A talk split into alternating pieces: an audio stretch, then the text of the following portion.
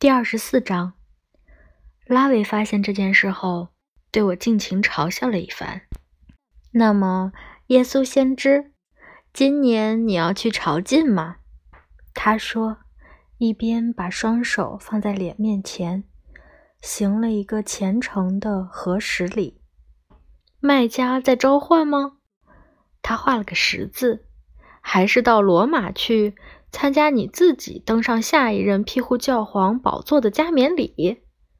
他在空中画了一个希腊字母，拼出自己的嘲弄。你腾出时间做了包皮割环术吗？成了犹太人了吗？照你这个速度，如果你星期四去庙宇，星期五去清真寺，星期六去犹太教堂，星期天去教堂。那么，你只需要在一博三个宗教，下半辈子就可以天天放假了，以及诸如此类的其他的冷嘲热讽。